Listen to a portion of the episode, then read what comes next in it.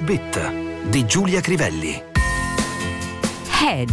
Trump's indictment turns 2024 on its head.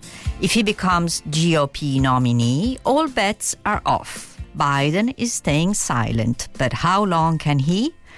L'incriminazione di Trump stravolge lo scenario del 2024. Se diventa il candidato repubblicano alle elezioni presidenziali è impossibile fare previsioni. Biden resta in silenzio, ma per quanto può durare?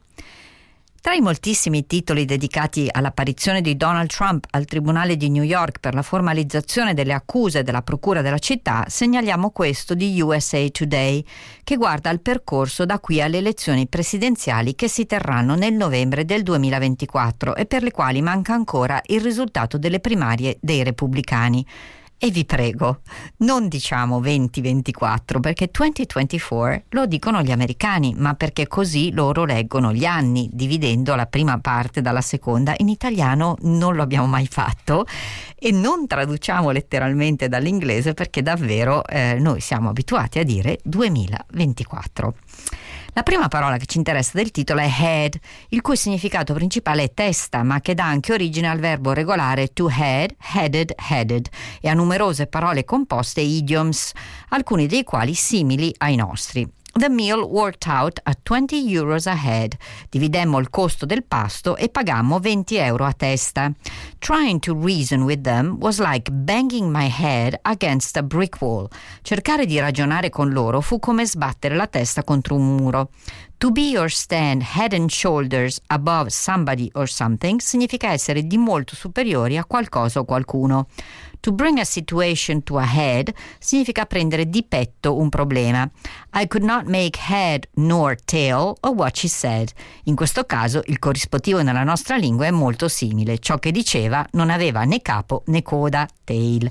We were covered in mud from head to toe. Eravamo coperti di fango da capo a piedi. Toe letteralmente è il dito del piede, mentre quello della mano è finger.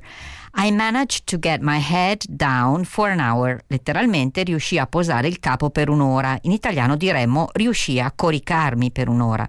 She's dead. I can't head my head around it yet. Lei è morta, ma io per ora non riesco ancora a crederci. That glass of wine went straight to my head. Quel bicchiere di vino mi ha dato subito alla testa. To have a head for figures o business significa avere una mente tagliata per i calcoli o gli affari. To have the head in the clouds, come in italiano, vuol dire avere la testa tra le nuvole.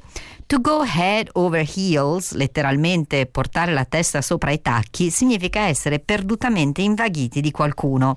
Qualcuno ricorderà una canzone del 1985 della band inglese Tears for Fears, letteralmente lacrime in cambio di paure, che si intitolava proprio Head over Heels. Per il verbo segnaliamo alcuni phrasal verbs.